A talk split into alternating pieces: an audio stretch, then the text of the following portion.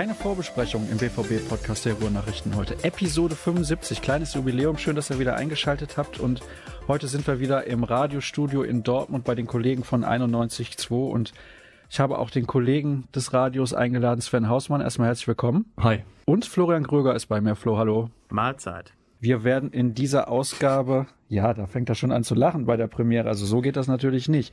Wir werden in dieser Ausgabe heute zurückblicken auf die Hinrunde bei Borussia Dortmund, explizit auf die Profimannschaft. Wir werden schauen auf die Neuzugänge im Sommer. Wie haben sie sich bewährt in den ersten Monaten? Wie hat das funktioniert mit einzelnen Akteuren, beispielsweise mit Maximilian Philipp, mit Moderhut, Andrea Molenko und so weiter und so fort. Wir schauen unter anderem dann am Ende dieser Ausgabe auf den Prozessbeginn der vergangenen Woche in Bezug auf den Anschlag auf den Mannschaftsbus, der verübt wurde im Frühjahr. Und wir schauen natürlich auf die Fragen, die die Hörer gestellt haben, also ihr. Und ich freue mich, dass da wieder ein paar sehr interessante mit dabei sind. Und fangen wir an mit dem Sommer, Flo. Das war ja ein sehr turbulenter Sommer, nämlich mit der Trainerentlassung von Thomas Tuchel fing ja eigentlich alles an, schon relativ zeitnah nach dem Pokalfinale. Dann wurde Peter Bosch als neuer Trainer vorgestellt. Dann gab es dieses Wechseltheater um Osman Dembele. Das war relativ turbulent insgesamt. Also erstmal finde ich schön, dass wir nochmal gehört haben, wie du Osman immer sagst anstatt Usman. Ja, das finden auch die Kollegen immer sehr schön. Du kannst gerne nochmal. Osman. Gut. Ja, es war sehr turbulent. Äh, es ging turbulent weiter. War ja bis zum Sommer auch schon nicht ganz ohne.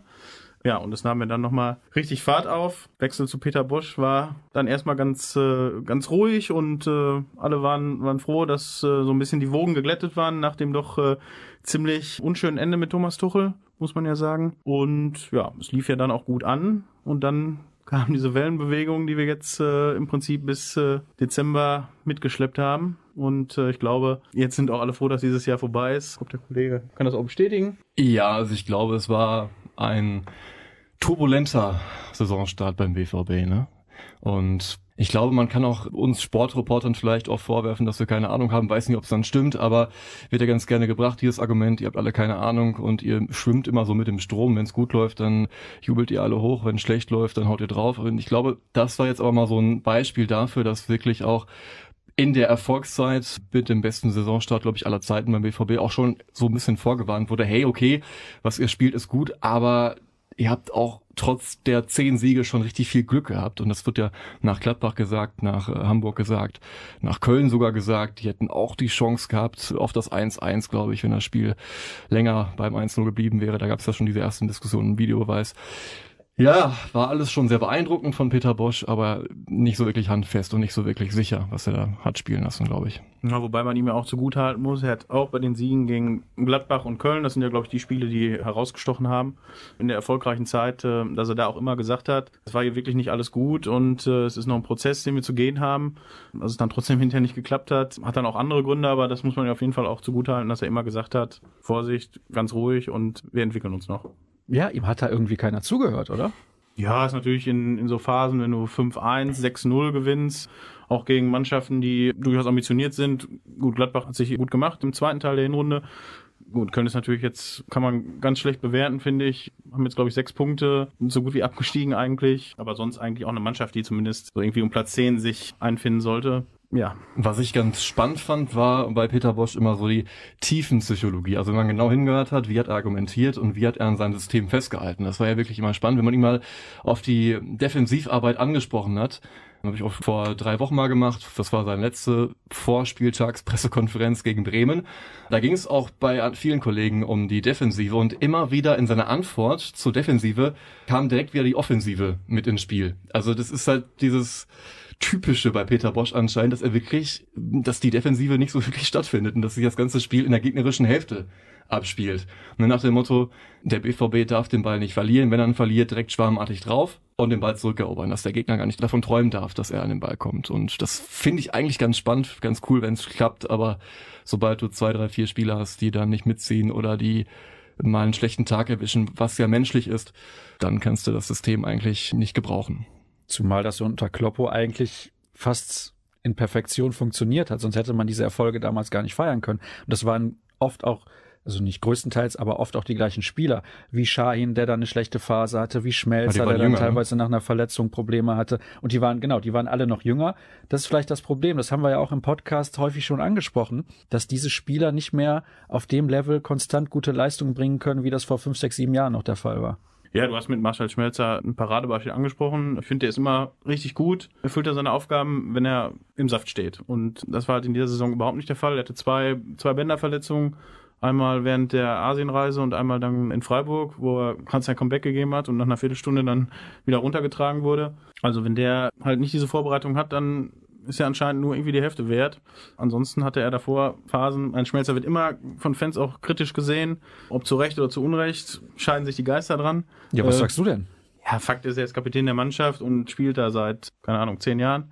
Also irgendwas muss er dann schon können. Also die Kritik ist ja auch nicht selten auch unterhalb der Gürtellinie. Das können wir gleich auch nochmal beim Thema Peter Bosch, glaube ich, ansprechen. Das war auch, was da so auch Social Media mäßig äh, los war von Fanseite.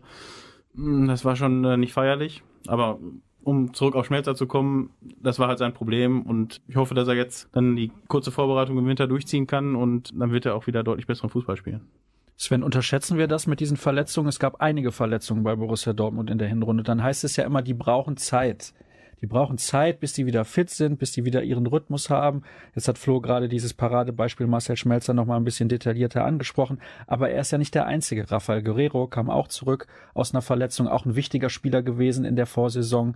Marco Reus fehlte die ganze Hinrunde bislang. André Schürle ist ständig irgendwie verletzt, hat kleine Wehwehchen, fällt dann direkt ein paar Wochen aus. Das waren ja jetzt nur ein paar Namen, die ich genannt habe. Da sind andere auch. Julian Weigel kam aus einer Verletzung zurück und so weiter und so fort. Ich glaube vor allem Marco Reus, ein Spieler, der den Unterschied ausmacht. Der fehlt an allen Ecken und Enden. Sobald er wieder reinkommt, kann man, glaube ich, 10 Euro im Bettstudio auf dem BVB verwetten. Die werden auf jeden Fall nicht verloren gehen, diese 10 Euro, weil er eben den Unterschied ausmacht und auch eben diese Lücken findet in der gegnerischen Abwehr so sehr das Spiel dann auch irgendwie gegen den BVB zu laufen scheint. Eine Aktion mit Reus. Er hat die Qualität, die viele andere nicht haben und Thema Verletzungen, ja, ist dann auch in der Hinsicht ein Thema, was dann den BVB so ein bisschen zurückgeworfen hat. Rafael Guerrero, du sprichst es an, für mich vor der Saison absolut unterschätzt auch nach einem tollen ersten Jahr. Da haben alle mal nur von Reus gesprochen, aber Guerrero ist für mich so nach Reus der beste Techniker beim BVB, der mit dem Ball am meisten kann. Und da war er erst verletzt und hat dem BVB gefehlt. Jetzt ist er dann gekommen wieder, so ein bisschen hat seine Leistung gebracht und aus irgendwelchen Gründen im Dezember oder seit Ende November ist er völlig von der Rolle. Ich weiß auch gar nicht warum. Irgendwie scheint er das komplett, sowohl in der letzten Phase unter Bosch als jetzt auch bei Peter Stöger, komplett irgendwie in einer anderen Welt auf einmal zu sein, fußballerisch. Weiß gar nicht, wie das zustande gekommen ist, was da passiert ist, im Kopf vielleicht auch. Aber wenn der wieder stark wird, wenn dann wieder Reus zurückkommt, wenn Schmelzer wieder durchspielt, ich bin auch total bei Florian, also Schmelzer ist ein Leistungsträger bei Borussia Dortmund. Schmelzer ist für mich ein Kandidat immer, er fällt nicht auf, wenn er spielt, aber er fällt auf, wenn er nicht spielt, weil er fehlt.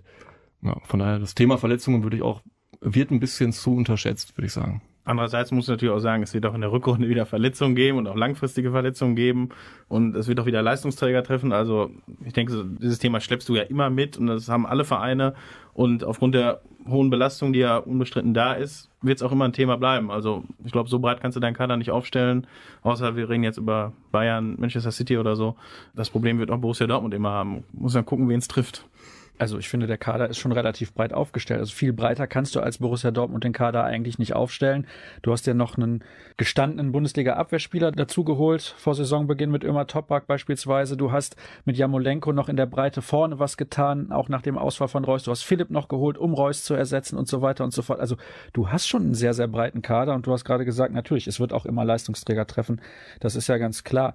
Was mir aufgefallen ist nach diesem tollen Start, es gab Mahner, wie beispielsweise Peter Bosch selbst, aber es gab auch viele, die dann gesagt haben, ja, jetzt können wir die Bayern wieder angreifen, jetzt können wir wieder deutscher Meister werden. Und dann ging es ganz, ganz schnell ja auch in die andere Richtung. Eben hast du auch gesagt, du fandest das oft unter der Gürtellinie. Vielleicht kannst du da mal ein paar Beispiele nennen. Du hast eventuell noch welche im Kopf. Also nicht ganz konkrete, aber ja, so. Ja, sagen, wenn es konkret wird, dann können wir das, können wir das nicht senden. also es war auch in der, in der Masse auch, finde ich, too much, weil Kritik hast du immer, auch unsachliche Kritik, egal was du schreibst, wie du schreibst, ist ja auch okay, weil ich glaube, wir wollen es auch nicht allen recht machen, ist auch schwierig. Aber was da so vom Stapel gelassen wurde, das war schon wirklich heftig. Also das las ich so, keine Ahnung, als wenn der den Leuten die Frau ausgespannt hätte oder die Oma betrogen. Ja, also das war schon, wenn man sich's mal durchgelesen hat, was ich jetzt auch gemacht habe, war es schon äh, manchmal schwer zu akzeptieren. Und die sachliche Kritik, Sven, die an Peter Bosch, die kam ja teilweise meiner Meinung nach auch zurecht, denn er hat absolut. Also ähm. eine Sache, die mir aufgefallen ist, ist dieses Coaching im Spiel. Er hat ja selten irgendwie Wechsel sehr früh vorgenommen. Auch ein Beispiel, das Derby. Tedesco wechselt nach einer halben Stunde zwei Spieler aus. Das ist was, das Peter Bosch eigentlich nie gemacht hätte. Das kann man ihm, glaube ich, dann schon vorwerfen. Auf jeden Fall. Und auch diese Gegentore, die alle gefallen sind, auch relativ früh in der Saison und zum Zeitpunkt, an dem man dann auch schon erkannt haben müsste, dass es einfach so nicht klappt, dass die Mannschaft so hoch steht, dass es so riskant ist, dass die Gegner den BVB durchschaut haben, hey, wir lassen den BVB so ein bisschen spielen und dann irgendwann kommt die Kontersituation, die Kontermöglichkeit, dann hauen wir den Ball einfach über Sokrates und Batra oder Topak drüber die Außenverteidiger sind eh vorne irgendwo, stehen da rum, wie in Hannover, ja, und dann läuft Bebubas, glaube ich, einfach durch, legt quer und jemanden schiebt nein und was umgekehrt. Auf jeden Fall langer Ball über die Abwehr und dieses Konzept, dass so die Gegentore fallen, das war, glaube ich, richtig frustrierend, dass du als BVB mal verlierst. An diesem Fakt würden sich viele BVB-Fans gar nicht stören. Aber als Fußballfan ist es, glaube ich, immer sehr, sehr frustrierend und auch als Neutraler, wenn du ein Spiel siehst, in der eine Mannschaft so ins offene Messer rennt das ist sehr, sehr unbefriedigend. Die Tore in Hannover, die Chancen gegen Gladbach. Die Gladbach hatte hier mit Stindl und mit Azar alleine, aber langer Ball über die Abwehr, alleine auf Birki und Birki hat es dann noch gerettet, konnte es nicht mehr retten in Hannover. Es gab so viele Beispiele für Kontergegentore und dass man das nicht abgestellt hat, ich glaube, das war das ganz Frustrierende im Spiel und auch für das nächste Spiel. Es gab ja auch sehr viel Kritik, was die verpasste Konditionsarbeit im Sommer angeht. Es gab dann häufig auch Spiele, wo die Mannschaft ab der 60. Minute eigentlich komplett eingebrochen ist. Auch da muss man sagen, eigentlich geht das nicht. Eine Mannschaft muss auf einem Fitnesslevel sein. Die müssen ja keine Leichtathleten ausbilden. Das ist ja gar nicht das Thema, aber man hätte erwarten können, dass man im Trainingslager im Sommer zweimal am Tag trainiert, um die Grundlagen zu legen für eine harte Saison.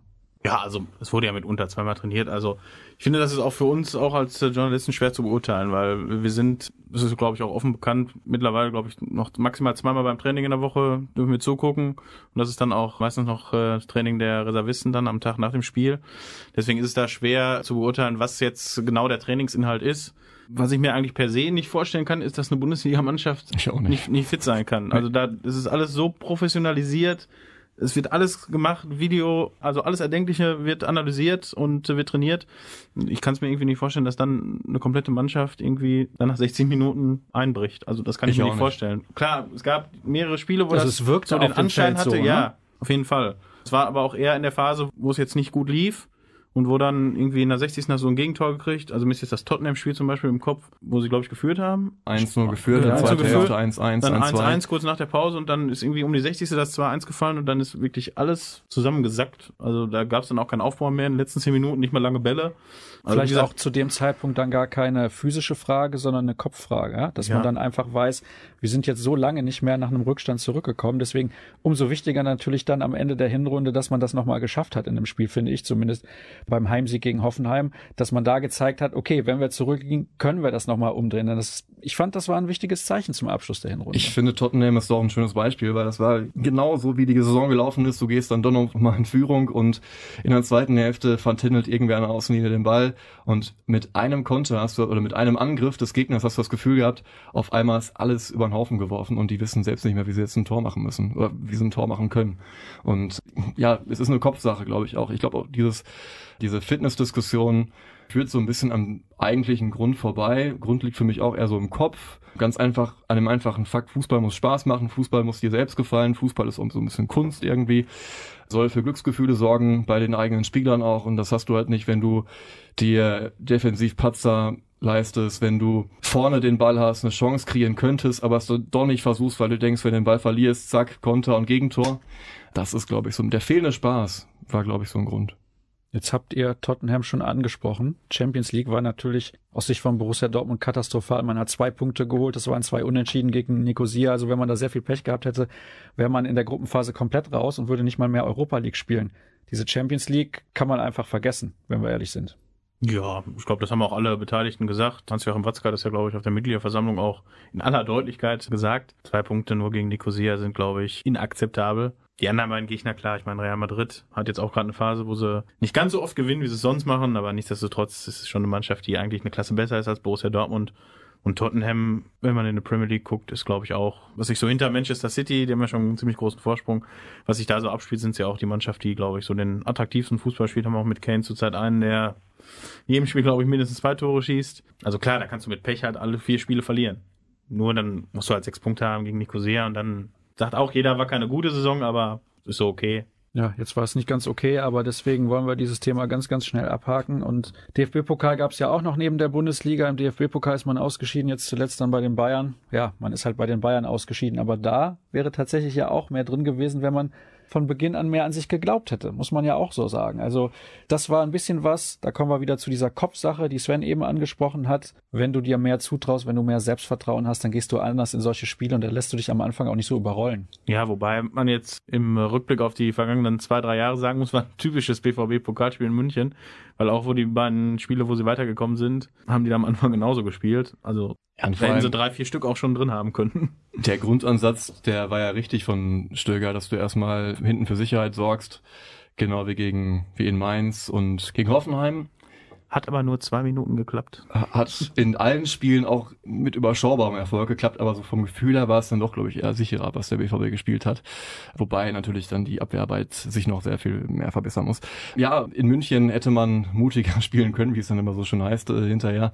Aber wenn du mutig spielst, dann haust du dir vielleicht drei hinten rein irgendwie war nicht ganz so verkehrt am Anfang, was ich stark fand und was auch ein Lichtblick war im Hinblick auf die Rückrunde, wie dann Stöger umgestellt hat. Nach, glaube ich, 30 Minuten hat er gewechselt. Die Personalien weiß ich jetzt nicht mehr, aber da kam irgendwer für irgendwen. Batra ist runtergegangen Batra, und genau. ist reingekommen. Also Viererkette statt Fünferkette, respektive Dreierkette. Und das hat schon was gefruchtet, ne? An die Stindelchance aus dem September, da konntest du dich noch erinnern, oder? Aber nicht das vor anderthalb Wochen. ja, Mann. ich sag Die ja war auch so immer Osman, ich sag ja auch immer Osman Dembele, das liegt daran, dass der eigentlich Türke ist. Deswegen sage ich immer Osman, das nur kurz als Erklärung. Ne? Das wisst ihr nur alle Alles nicht. gelernt. Wir kommen mal zu ein paar Bewertungen der Neuzugänge, die in dieser Saison bei Borussia Dortmund aufgeschlagen haben. Ich lese die einfach mal nach und nach vor und dann gehen wir die einfach durch. Maximilian Philipp hat sehr gut gespielt in der Zeit, wo er noch fit war, finde ich, hat super reingefunden und dann leider eine ganz, ganz miese Verletzung. Wissen wir da irgendwas Aktuelles, weil da halten sie sich ja immer sehr mit zurück. Knieverletzung, ne? Also alles im Eine Verletzung unterhalb, unterhalb des Kopfes. Ja, Unterkörperverletzung, sagt man im Ja, der Eishockey wurde, glaube ich, dann auch bisher, immer. er wurde, glaube ich, bisher nicht operiert. Er war bei der, beim Kinderkliniktermin war er dabei, da hat er eine Schiene gehabt und ist da mit äh, rüber zum Kinder-MRT gehumpelt. Es gibt so einen Gang unter der Klinik, wo man dann auf die andere Seite kommt. Den hat er aber auch zu Fuß äh, bewältigt. Ja, das wird zwar noch ein paar Monate dauern, aber ich glaube eher, dass er nicht operiert wird, weil das wäre, glaube ich, schon passiert. ich glaube, es ist immer ein schlechtes Zeichen, wenn ein Verein in der Mitteilung dann äh, keine Ausfallzeit angibt, weil man sich denkt, oh Gott, lass mal lieber, wir wissen gar nicht, was da alles durch ist und so. Andererseits macht das Borussia Dortmund auch öfter und da werden auch mitunter Vertragsverlängerungen nicht bekannt gegeben. Von Ja. daher, Ansonsten sagen sie wieder Mitte August und dann wird das nichts. Ne? Deswegen, Mitte August geht immer. Ja, Mitte August geht immer. Gut, dann der nächste. Also wir sind uns einig, dass Maximilian Philipp eine Verstärkung war, oder? Um ja, wobei mit dem Aber würde ich sagen. Ähm, ich finde, er ist ein starker Spieler, wenn er die Bälle bekommt, wenn er die Chancen bekommt, hat einen super Abschluss. Gerade das, was so dem BVB manchmal auch fehlt, wenn Reus nicht da ist. Aber auch er kann diese Reus-Lücke nicht schließen. Er ist für mich noch kein, noch kein Spieler. Nicht, dass das mir irgendwann zum Verhängnis wird, von wegen, ich habe es nicht gewusst. Er ist für mich noch kein Spieler, der den Unterschied ausmacht, der dann auch mal so ein Dribbling erfolgreich gestaltet, der mal so durch die Spieler durchgeht. Und das konnte und kann beim BVB eben nur Reus. Pulisic manchmal, wenn er keine Kante gegen sich hat beim Gegner. Und vielleicht irgendwann mal Sancho. Aber aktuell so die Eisbrecher irgendwie, die gibt's abgesehen von Reus nicht irgendwie. Aber ich denke, wir können ihm ein gutes Zeugnis ausstellen, weil Ja, im Sommer ja, haben ja schon ja, einige, ne, ja. 20 Millionen. Maximilian Philipp, wer ist das denn? Note also- 2 geben wir ihm. Ja, eine 2,5, denke ich. Ja, 2,5, okay. Ja. Der nächste auf meiner Liste ist der Axel. Dann Axel Sagadou. Der hat ja am Anfang deutlich mehr Minuten bekommen, als man eigentlich erwartet hatte. Er zeigt sehr gute Ansätze. Er hat natürlich eine unglaubliche Physis, die er mitbringt. Also an ihm ist sehr, sehr schwer vorbeizukommen. Er musste natürlich aber auch auf einer Position spielen, die alles andere als für ihn gemacht ist. Denn er ist natürlich nicht der beweglichste. Er ist nicht Linksverteidiger. Ja, er ist, glaube ich, ein sehr, sehr talentierter Innenverteidiger. Der, wenn er dann auch diese Nervosität mal abgelegt hat, wenn er mal zwei, drei Jahre bei Borussia Dortmund gespielt hat, ein richtig guter Spieler werden kann. Ich dachte ja auch mit seiner Einwechslung im Derby hätte sich Peter Bosch endgültig verabschiedet aus Dortmund, als er ihn dann nochmal in dieser hitzigen Phase auf links gestellt hat. Also der Fünferkette ganz links quasi. Das war für mich nicht nachzuvollziehen, wie er den da bringen konnte. Und er war dann leider ja auch maßgeblich beteiligt an den Gegentoren, als die Schalker da von der linken Seite, von seiner linken Seite reingedribbelt sind in den Strafraum ohne Bedrängnis. Ich glaube, Caligiuri hat da einen Ball reingehauen und dann äh, Harid oder irgendwer ist da nochmal reingelaufen. Das tat mir leid. Man wusste vor der Saison nicht, du hast es angesprochen, was macht man mit ihm? Ist er noch ein Jugendspieler? Kommt er in die U19? Also Benny Hoffmann, U19-Trainer, hat zu mir auch gesagt, er weiß nicht, ob er ob er dann bekommt oder ob die Profis ihn nehmen, dann haben die Profis ihn genommen. Überraschenderweise vielleicht auch so ein bisschen und auf einmal wurde er wie ein gestandener Innenverteidiger eingesetzt. Und auf einer Position, wie du auch schon gesagt hast, die ihm anscheinend gar nicht mal so liegt. Ja, ich finde auch, er hat gute Ansätze, könnte vielleicht mal ein guter Innenverteidiger werden, würde mich da aber mit einer Bewertung quasi schon fast zurückhalten, weil das war nicht so sein, seine Schuld auch. Wieso? Weil das dann eine zu schlechte Note wäre, die wir verteilen? Ja. Also von mir bekommt er keine schlechte Note. Und für das Schalke-Spiel, ich meine, ich glaube, der kam beim Stande von 4 zu 2 aus Dortmunder Sicht rein.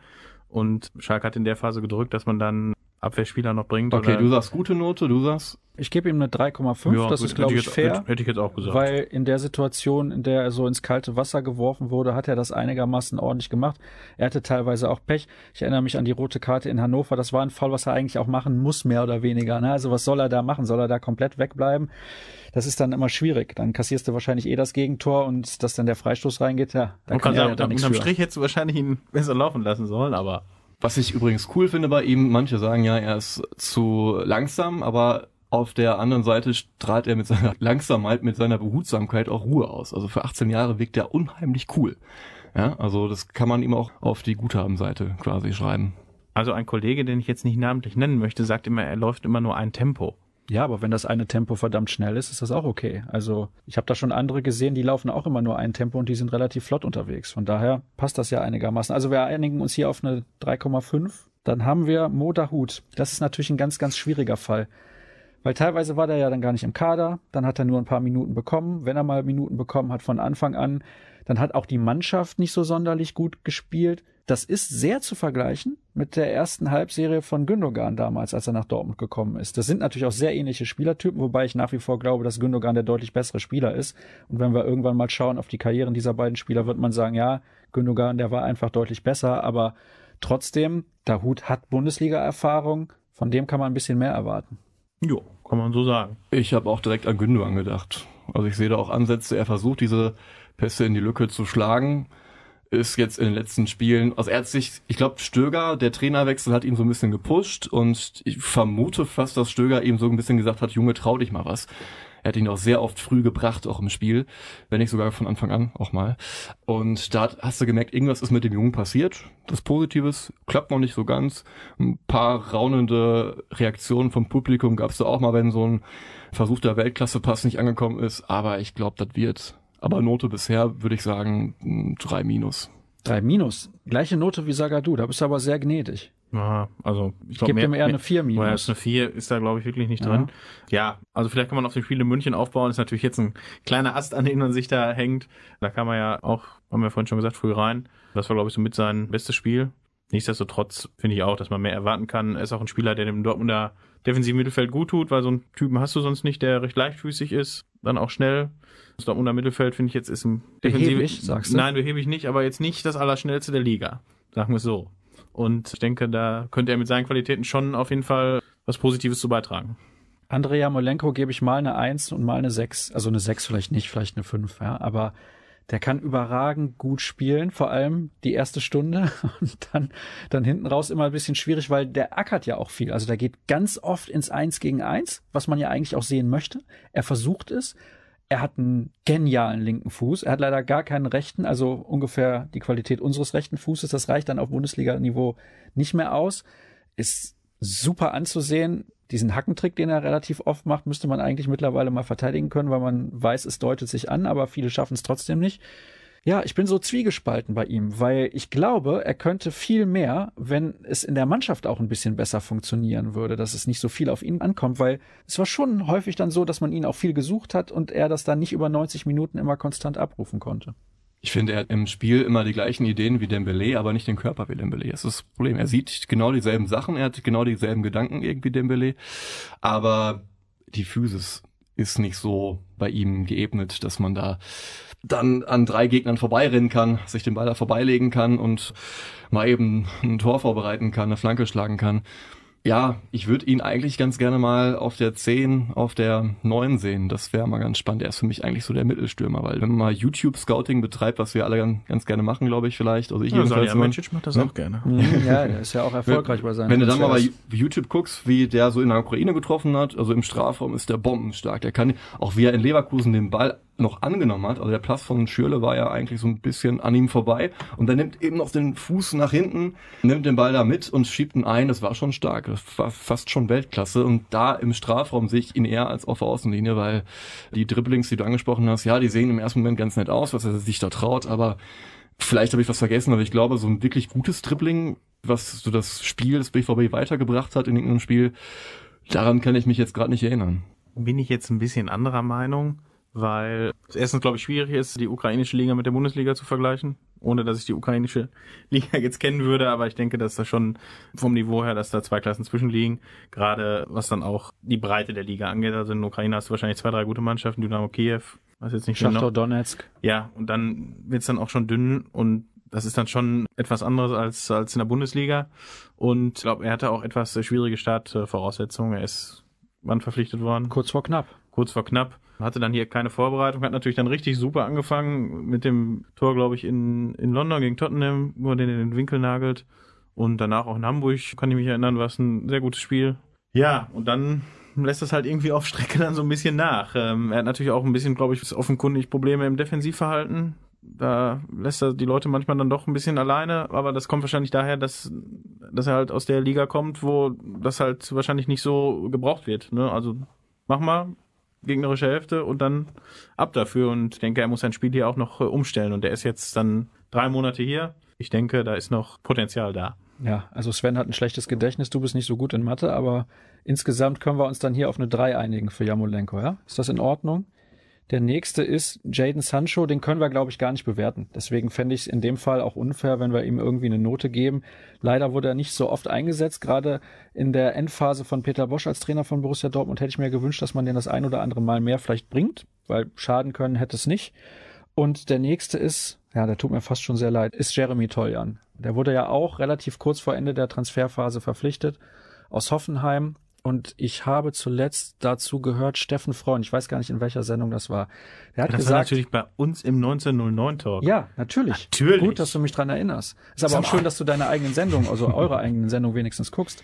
Da hat er ja geschwärmt von Toljan. Er hat gesagt, wenn er mal zwei, drei Jahre jetzt bei Borussia Dortmund spielt, dann wird das einer der besten Außenverteidiger in der Bundesliga sein. Das Problem ist nur, er muss jetzt einer der besten Außenverteidiger der Bundesliga sein, nicht in zwei, drei Jahren. Also sagen wir so, die Voraussetzungen, die er mitbringt, sind für einen Außenverteidiger sehr gut. Er ist technisch gut, er ist schnell, aber irgendwie hat er das überhaupt nicht auf den Platz gekriegt in der Hinrunde. Weil, also am Anfang, wenn er gespielt hat, war er ein einigermaßen Sicherheitsrisiko. Auch bei den Spielen, ich weiß gar nicht, ob das gegen Köln oder gegen Gladbach war. Gladbach war es dann, wo die auch drei Chancen im ersten Durchgang hatten. Das lief alles über seine Seite. Dann war er mal eine Zeit lang komplett raus, glaube ich, drei, vier Wochen, wo er auch mitunter gar nicht im Kader war.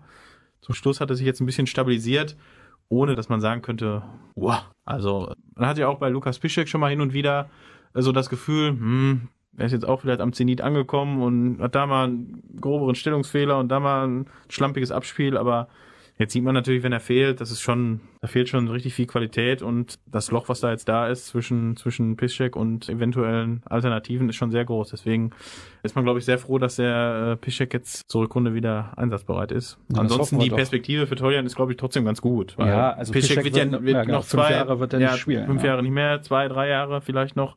Und dann könnte natürlich hier seine Stunde schlagen. Eben hat Sven eine 3,5 verteilt an Moderhut. Was kriegt denn dann Toljan? Eine 7? 4 minus. Oh, ist aber auch gnädig. Also ja, wir dürfen auch eine 5 geben. Ne? Also ich meine das nicht böse, weil ja. ich muss den Jungen aber an den Leistungen bewerten, die er in der Hinrunde gebracht hat und die waren schlecht. Das ist einfach so. Ich sehe da auch, ich wie das gerade angesprochen hat, die Perspektive, aber er hat keine guten Leistungen gebracht. Also bisher habe ich von ihm richtig katastrophales Zweikampfverhalten gesehen, katastrophales Stellungsspiel. Also er weiß nie, soll er jetzt hochstehen, soll er tief stehen. Er ist immer meilenweit vom Gegner weg. Hat mich defensiv kaum überzeugt. Das wurde so ein bisschen besser. Ich glaube gegen, war das gegen München? In einem der drei Spiele unter Stöger wurde es ein bisschen besser. Aber er bleibt für mich ein Sicherheitsrisiko. Let's Hut. Ansätze sind da, ja. Aber ich glaube, weil wir ja so in der modernen Schiene immer sind und vom Ballbesitzfußball sprechen, gilt Toljan unter Trainern und Experten vielleicht auch als Hoffnungsträger, weil er so dieses Offensivspiel, diesen offensiven Außenverteidiger-Part ganz gut gestalten kann, was man auch noch nicht so gesehen hat bei Dortmund. Ja, deshalb, ich glaube, die Qualität wird bei ihm da eher gesehen. Nichtsdestotrotz verstehe ich halt, trotz allem, trotz aller Stärken, die er vielleicht hat, die Laie von Passlack nicht. Also man hätte, ich frage mich, was Toljan gezeigt hat, hätte Passlack vielleicht genauso gut gezeigt. Hätte man Passlack vielleicht behalten können, hätte man ihn fördern können und ihn nicht jetzt in Hoffenheim, auch wenn der BVB nichts direkt dafür kann, aber in Hoffenheim in der Regionalliga versauen lassen können. Ja, ist so ein bisschen eine unglückliche Geschichte mit Toljan, Passlack, BVB. Um auf den Punkt zu kommen, Note 4 minus bis 5, ja. Du darfst ruhig fünf sagen. Ich, ich lege mich so, sehr, so, so, so, so ungern bei Noten fest irgendwie. Also sagen wir, wie es ist, er war einfach nicht gut. Dann haben wir noch einen, immer Floprak. Entschuldigung, kleiner Spaß an Sascha. der Stelle. Da kann ich mich an ein Spiel erinnern, das war das Heimspiel gegen Bayern, da war eigentlich Toprak an allen drei Gegentoren massiv beteiligt. Nun wollen wir jetzt nicht komplett den Stab über einem Spieler brechen, aber er war so ein bisschen sinnbildlich für das Defensivverhalten von Borussia Dortmund in der Hinrunde. Kann man das so sagen, Flo? Ja, klar. Also, wenn wir bei Toljan sind, können wir bei Toprak weitermachen. Er ist zwar ein kleiner gestandener Bundesligaspieler, hat auch bei Leverkusen über Jahre, glaube ich, gute Leistung gebracht. Aber das war jetzt natürlich auch alles andere als solide. Ich glaube, er kann das aber man hat schon viele Böcke dabei, muss man sagen. Er wirkt immer sehr phlegmatisch irgendwie, auch von seiner Körpersprache her, dass er sich nicht aufbäumt, dass er nicht dagegen hält. Das ist so immer mein Eindruck, wenn ich immer Toprak spielen sehe. Da gab es ja auch auf Twitter, ich glaube, nach dem Spiel gegen Leipzig so einen großen Aufreger, haben sich viele aufgeregt über eine Szene, auch so eine sinnbildliche Szene, als er im Laufduell war, ich glaube mit Pausen war es, oder ich weiß nicht mehr gegen wen, ich glaube es war Leipzig, da war der Ball an der Außenlinie, hätte er durchgezogen, hätte er den Ball bekommen, aber er hat schon früh aufgegeben und das kam natürlich gar nicht gut an hier in Dortmund und ja, würde ich auch zustimmen, dass das dann phlegmatisch wirkt. Vor allem auch er in Sachen Stellungsspiel, was aber die ganze Abwehr in dieser Saison beim BVB betrifft, auch Sokrates, der ja Mr. Zuverlässig war. Und zuletzt sogar auch Schmelzer in München beim Gegentor. Das Stellungsspiel ist einfach grottenschlecht. Also wenn ich an die Flanke da gegen Bayern denke, die da von Chames, glaube ich, kam, abgelegt auf Ian Robben. Ian Robben war im Dortmunder Strafraum, hatte im Umkreis von fünf Metern um sich keinen Gegenspieler und Topak war der Nächste da muss doch einer stehen. Also wenn die Münchner eine Flanke schlagen, dann muss man noch wissen, dass man bei allen Robben sein muss. So platt es jetzt klingt. Das war für mich wirklich sehr, sehr unglücklich, wie das da aussah. Und deswegen immer Topak würde ich auch nicht allzu gut bewerten, leider. Ja, wobei er sich da ja auch einreiht. Ne? Du hast Sokrates erwähnt, er spielt auch, glaube ich, mit Abstand die schlechteste Serie, seitdem er beim BVB ist. Ja gut, und Marc Bartra ist, glaube ich, schwer zu beurteilen, weil da noch eine Menge mit dranhängt. Stichwort Anschlag. Reden wir vielleicht gleich noch kurz drüber, aber ich finde da jetzt keinen, wo du sagst, ja. Ist halt eben auch die Frage, ist das jetzt das individuelle Versäumnis oder ist das das Versäumnis des Trainerstabs, dass man sich da über die Defensive gar keine Gedanken mehr gemacht hat, dass da das Coaching überhaupt nicht mehr stattgefunden hat. Weiß man nicht, wir waren nicht bei den Sitzungen dabei. Es sieht auf jeden Fall alles sehr, sehr merkwürdig aus, was da mit der Defensive passiert ist. Die war noch nie die beste beim BVB in den letzten Jahren, aber in dieser Hinrunde, puh, einmal durchatmen, neu ordnen und dann von vorne angreifen nochmal. Ich lese euch jetzt alle Abgänge vor von Borussia mhm. Dortmund aus dem vergangenen Sommer. Ihr dürft euch jeweils einen Namen aussuchen, den ihr Hatten gerne... wir jetzt eine Note für Topak? Ja, die ist ähnlich wie die von Toljan. Okay. Ja, ist das in Ordnung? Ihr dürft euch einen Namen aussuchen, den ihr gerne sofort in den Kader von Borussia Dortmund zurückholen würdet. Ich lasse Dembele mal außen vor, der war ja auch in Barcelona lange verletzt und der war mhm. auch einfach definitiv nicht zu halten. Aber ich glaube, bei allen anderen, die hätte man behalten können, wenn man es gewollt hätte. Zum Beispiel Matthias Ginter, Sven Bender, Mikkel Merino, Felix Passlack, Emre Moore, Henrik Bohnmann und Janis Burnic. Das waren die offiziellen Abgänge von Borussia Dortmund im Sommer. Welchen Namen nennst ich mit du mir? Felix Passlack anfangen. Also das ist, habe ich ja gerade schon gesagt, in dem Kontext mit dem Tausch quasi gegen eine Ablösesumme mit Joljan habe ich bisher nicht verstanden. Vielleicht kommt in einem Jahr jemand zu mir, verweist auf ein überragendes Jahr von Jeremy Joljan und sagt, wenn du hast keine Ahnung von Fußball, kann auch sein. Bisher sehe ich es nicht. Von daher würde ich, hätte ich gesagt, Passlack aufbauen, behalten, versuchen mit ihm schlechter, so doof das klingt, schlechter als Toljan hätte es nicht laufen können. Hätte er es nicht machen können. Also ich glaube, wenn man ganz ehrlich ist, sportlich zwingend zurückholen würde ich davon jetzt keinen. Also Sven Bender, klar, als Charakterspieler auf jeden Fall. Das steht auch, glaube ich, außer Frage und wird jeder so sehen. Also am ehesten vielleicht noch so als Spieler mit unkonventionellen Mitteln Emre Moore weil der halt mal was, was machen kann, was man nicht erwartet. Aber da hast du jetzt auch einen Sancho, der, der ähnlich veranlagt ist. Ja, es wurde ja auch zuletzt wieder diskutiert, großer Fehler, Ginter abzugeben. Weiß ich nicht. Also ja, das ist die Frage. Also er bringt ordentliche Leistungen ja. in Gladbach, aber er ragt auch nicht komplett heraus. Das muss man ja auch Nein. so sagen. Also Gladbach hatte gerade zu Saisonbeginn explizit beim Spiel in Dortmund auch Matthias Ginter selbst große Probleme in die Spur zu finden. Von daher glaube ich, wäre das auch falsch, wenn man jetzt sagt, wie blöd, dass wir Ginter abgegeben haben. Also wenn er jetzt in Dortmund so spielen würde, wie er jetzt in Gladbach spielt, dann wäre er noch der Beste, aber das wäre dann auch nur guter Durchschnitt. Dann kommen wir zu den Hörerfragen. Die erste bezieht sich auf, der BVB spielt gefühlt in letzter Zeit sehr defensiv, also seit dem Stöger Trainer ist. Ich hatte den BVB immer offensiver in Erinnerung. Eigentlich kann diese Ausrichtung doch nicht die richtige für den BVB sein, oder? Ich glaube, mit dem Ansatz erreicht man in diesem Jahr nicht mehr viel. Man muss sich das, man muss sich so von dem Gedanken verabschieden, dass der BVB jetzt in diesem Jahr spielen kann, wie er will, dass er ein Top-Club ist. Man muss wieder ein bisschen kleiner anfangen, erstmal für dieses Jahr jedenfalls das Jahr retten, wieder zu eigener Sicherheit finden und dann vielleicht nach zwei Monaten, wenn man merkt, okay, wir haben wieder mehr Sicherheit, die Defensive weiß wieder mehr Bescheid, weiß, wie man sich im Stellungsspiel, wie man sich in Zweikämpfen, wie man sich gegen Konter schützt, wie man sich da verhält, dann kann man da vielleicht wieder eine eigene Spielweise aufbauen. Aber das klappt momentan, glaube ich, nicht, weil die Offensive war einfach zu verunsichert, hat sich kaum noch was getraut irgendwie. Hat ein bisschen stagniert und von daher glaube ich, das war der richtige Ansatz von Peter Stöger. Man hat ihn ja glaube ich, bewusst auch geholt. Einen defensiven Trainer, der ja mit Köln, ist eine Durchschnittsmannschaft, mit Köln viel erreicht hat. Die ersten vier Jahre jedenfalls. Und von daher würde ich sagen, erstmal so durchziehen. Also hinten dicht stehen, vorne auf Modest, äh, Aubameyang. Das kann klappen. Warum nicht? Ja, also ich finde jetzt nicht, dass, dass es jetzt extrem defensiver geworden ist. Klar, aufgrund der Situation stellst du deine Mannschaft natürlich erstmal so ein nach dem Motto. Und auch der Gegner Bayern München in dem einen von drei Stöger-Spielen ist natürlich auch eine sehr dominante Mannschaft. Ja. Plus Hoffenheim war auch eine relativ spielstarke Mannschaft. Mainz war ein Auswärtsspiel. So kann man das vielleicht zusammenfassen, ja, dass deswegen alles ein bisschen defensiver aussah. Ähm, Standardsituationen werden angesprochen von einem Hörer, der sagt, man hat den Eindruck, die Spieler sind schon froh, wenn der Ball überhaupt irgendwie vor das Tor kommt. Standards sind tatsächlich bei Borussia Dortmund extrem schwach. Ja. Also ich würde sagen, im Profifußball allgemein. Also es gibt wenige Spieler, die gute, gute Ecken und gute Freistöße schießen. Das ist generell warum in der auch, Bundesliga momentan sowieso. Warum auch immer. Ich häufig ja. das Problem. Ja? Das Niveau der letzten Jahre kann die Bundesliga nicht mehr liefern, was natürlich auch daran liegt, dass viele sehr, sehr gute Spieler die Liga verlassen haben. Ich nenne da jetzt ja. mal als Beispiel, vor ein paar Jahren fing das ja an mit Toni Kroos zu Real Madrid. Leroy Sané, der spielt überragend bei Man City. Gündogan hat Borussia Dortmund verlassen. Mikitarian ist weggegangen. Das ist ja auch enorme Qualität, die die Bundesliga da in der Spitze verlassen hat. Und dann Kettenreaktion, diese Vereine holen dann wieder von kleineren Vereinen Spieler und so sinkt ein bisschen das Niveau. Liegt auch am Geldfluss, der ja in der Premier League stark vorhanden ist, insbesondere mit dem neuen TV-Vertrag. Das haben wir hier zu Beginn der Saison oder zu Ende der letzten mit Sebastian Kehl auch schon diskutiert.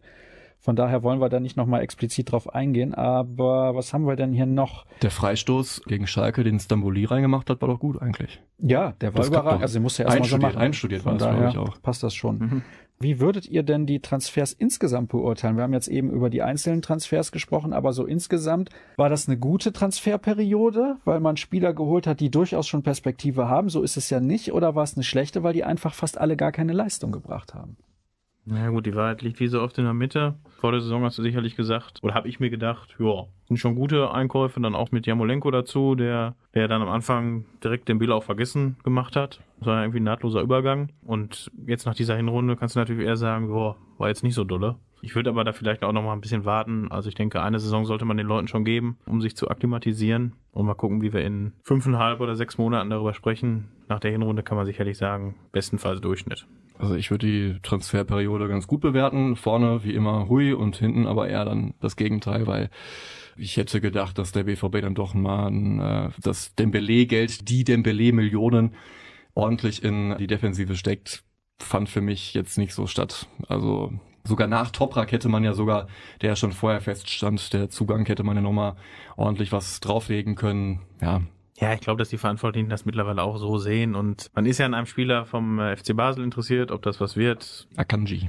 Ja, genau. Preis steigt gerade mächtig in die Höhe ja, anscheinend. Ja, gut. Ob das wirklich so ist, weiß ich nicht. Klar, der wird nicht billig, aber Fakt ist auch, wenn Dortmund den unbedingt haben will, dann werden sie ihn wohl, es ist nicht unwahrscheinlich, dass sie ihn bekommen. Ob das jetzt 20, 25, 30 Millionen sind, aber gut. Ich meine, die Mannschaften oder die Clubs wissen auch, Dortmund ist mit viel Geld auf dem Konto unterwegs und für Basel ist ein wichtiger Spieler, also so läuft's halt.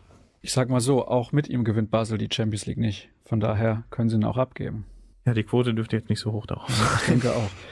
Dann eine Anmerkung noch zu Ömer Toprak. Wir haben eben schon über Geschwindigkeit bei Spielern gesprochen. Im Fall von Sagadu, laut Spox ist Ömer Toprak gemessen am Topspeed auf Platz 4 der Hinrunde.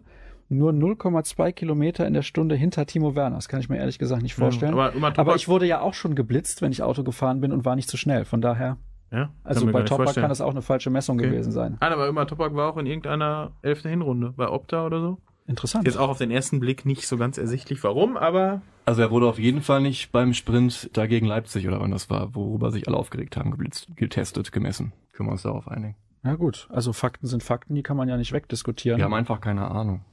Der ist halt Das nur sag 10 ich von Meter schnell oder es werden immer. nicht 10 Meter gemessen. Ja, wir kommen so langsam aber sicher zum Ende. Denn ich habe gesehen, einige der Hörerfragen, die noch auf meinem Zettel standen, haben wir schon im Verlaufe der Sendung sowieso diskutiert und besprochen. Mhm. Deswegen müssen wir da nicht nochmal alles wiederholen, wo wir eben schon ins Detail gegangen sind. Ja, dieser Prozess, das ist noch das abschließende Thema jetzt bei uns hier in der Sendung. Sven, du warst vor Ort, als der Prozess Mhm. begonnen hat. Was kannst du uns erzählen für alle, die nicht genau mitbekommen haben, was da jetzt los gewesen ist? Also erzählen kann ich vor allem über den Angeklagten noch relativ wenig, weil er hat ja geschwiegen, hat sich auch sehr, sehr ja, ruhig verhalten, also und auch seine Miene fand ich sehr denkwürdig. Also man hat ihn so angeguckt, ist ja ein, ein schmächtiger Kerl. Ich dachte, ja, da kommt jetzt so eine Kante, eine 28-jährige Kante, aber ist ein 28-jähriger junger Mann, würde ich fast noch sagen der sehr jugendlich, sehr schmächtig wirkt, lange nach hinten gekämmte Haare und der hatte so einen Blick drauf, da weiß man jetzt nicht, es war so ein freundlicher Blick, will der uns jetzt provozieren, die Öffentlichkeit quasi, oder ist er einfach nur schüchtern? Und da war ich mir jetzt nicht ganz so sicher, wie ich das einordnen soll, diesen Auftritt von ihm. Was natürlich dann im Gerichtssaal sich abgespielt hat, war filmreif. Also was da von der Verteidigung der Staatsanwaltschaft vorgeworfen wurde, ja, und wie das dann diskutiert wurde, auch vom Oberstaatsanwalt Carsten Dombert in Richtung Verteidiger Heidenreich, das ging immer hin und her, hin und her, Ping-Pong. Das war wie im Fernsehen quasi. Das war mein erster Prozess, den ich verfolgen musste, durfte. Und unterhaltsam hinter, aber natürlich ein sehr, sehr ernster Hintergrund, leider. Und ich bin gespannt, wie es weitergeht. In ein paar Tagen am 8. Januar ist, glaube ich, der zweite Verhandlungstag.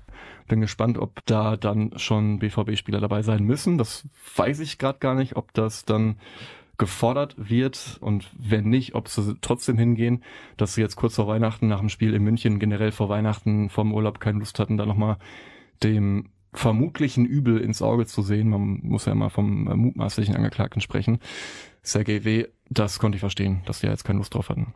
Flo, ich mag das ja nicht eigentlich, diese etwas spekulativen Fragen zu stellen, aber ich würde gerne von dir wissen, glaubst du, das kann der Mannschaft helfen, wenn der Prozess dann irgendwann mal abgeschlossen ist, damit das Thema auch irgendwie aus den Medien raus ist? Weil es wird ja immer wieder diskutiert. Immer wieder kommt da irgendwie dann hoch, gerade weil die Hinrunde nicht so lief, wie man sich das vorgestellt hat, dass das immer noch in den Köpfen der Spieler rumschwirrt.